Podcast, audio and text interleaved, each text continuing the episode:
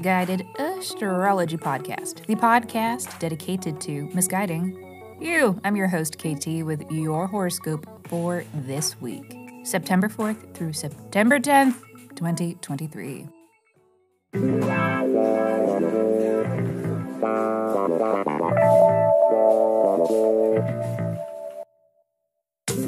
Welcome back to the podcast where I don't know you, but it might seem like I do because I am sharing musings that are based upon the sun and the moon and the planets and shit.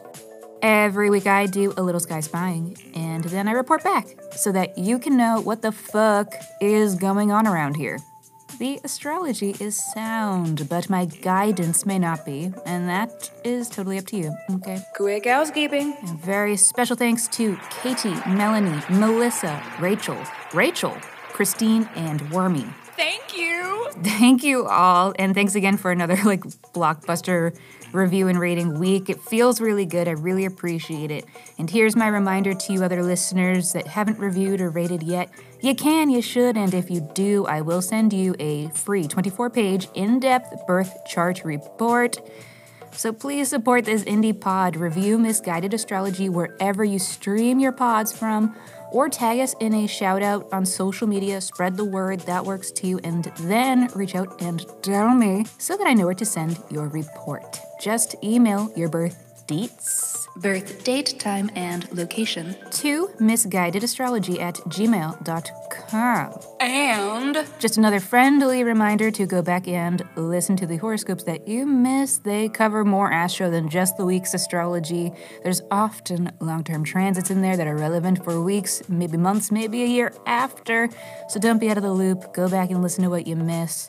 Also, check out my online store. Have you done that? There are goodies in there, and there are soon to be more goodies in there. Wink, wink. And it helps to support this indie pod if you go and uh, get a thing. And so consider it. Misguidedastrology.com. All right, thanks everybody. That is all my notes. And so on that note, let me hurry up and shut up so that I can keep talking because this is your weekly horoscope. Monday. what a gorgeous morning. The sun is shining, birds are singing. We've had a good poop before our shower. All is right with the world.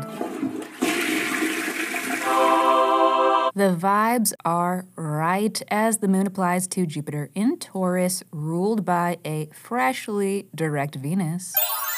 Ooh, ooh, ooh. this is a day for fun and enjoyment. So lean in, babies. Both benefics are direct. For now.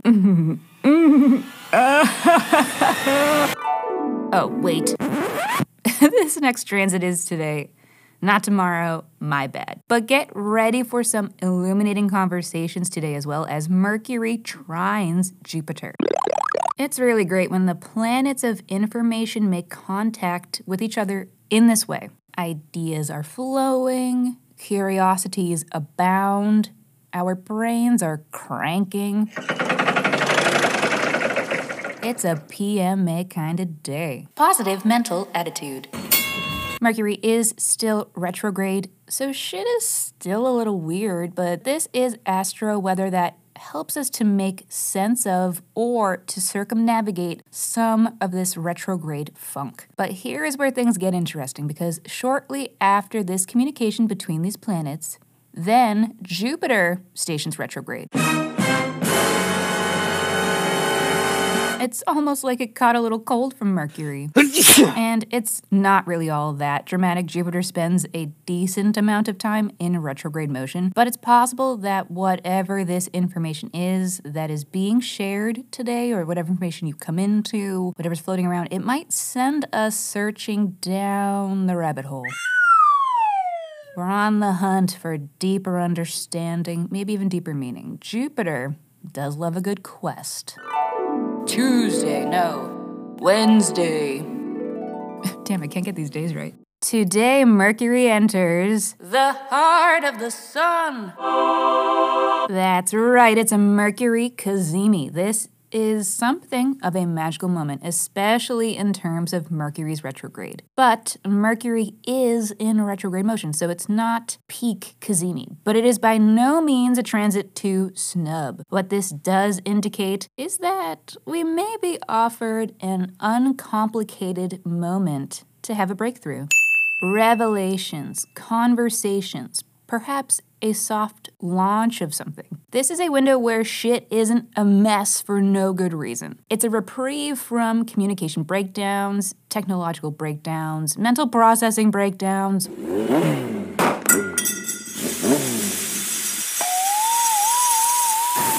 All of the bullshit. So it's a good day for doing and talking and being if you know what I mean. Just remember to be flexible. Sometimes breakthroughs come from unexpected sources, okay? So let's dive a little deeper so you can better understand what are the major themes for you to be making progress in with this this week. Aries, this is a big week for your Virgo house. This is where you're enduring your retrograde and feeling that hardest, but this is a week where you may be able to make some substantive movement in a better direction. And the sixth house is your everyday work and your everyday vital life routines. It's like the remembering to eat and remembering to wash yourself and walking the dog and all of those essential daily routines are the sixth house. Coworkers are also the sixth house.